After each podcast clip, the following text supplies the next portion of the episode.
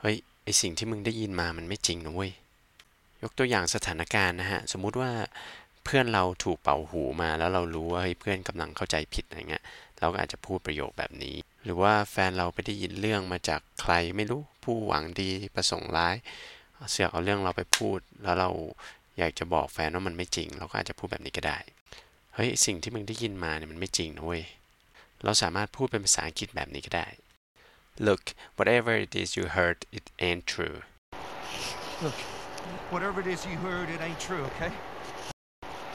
Look, whatever it is you heard, it ain't true, okay? Look, whatever it is you heard, it ain't true, okay? ถ้าพูดช้าๆก็จะเป็น whatever it is you heard it ain't true เอาละฮะ มาดูกันในส่วนของคำศัพท์กันนิดหนึ่ง a i n apostrophe t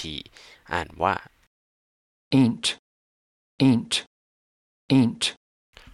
ซึ่งมันก็คือคำย่อของพวก is am are not นั่นเองนะฮะ ก็จะเป็น is not am not are not has not or have not ตัวอย่างประโยคนะฮะ he ain't going ซึ่งก็คือ he is not going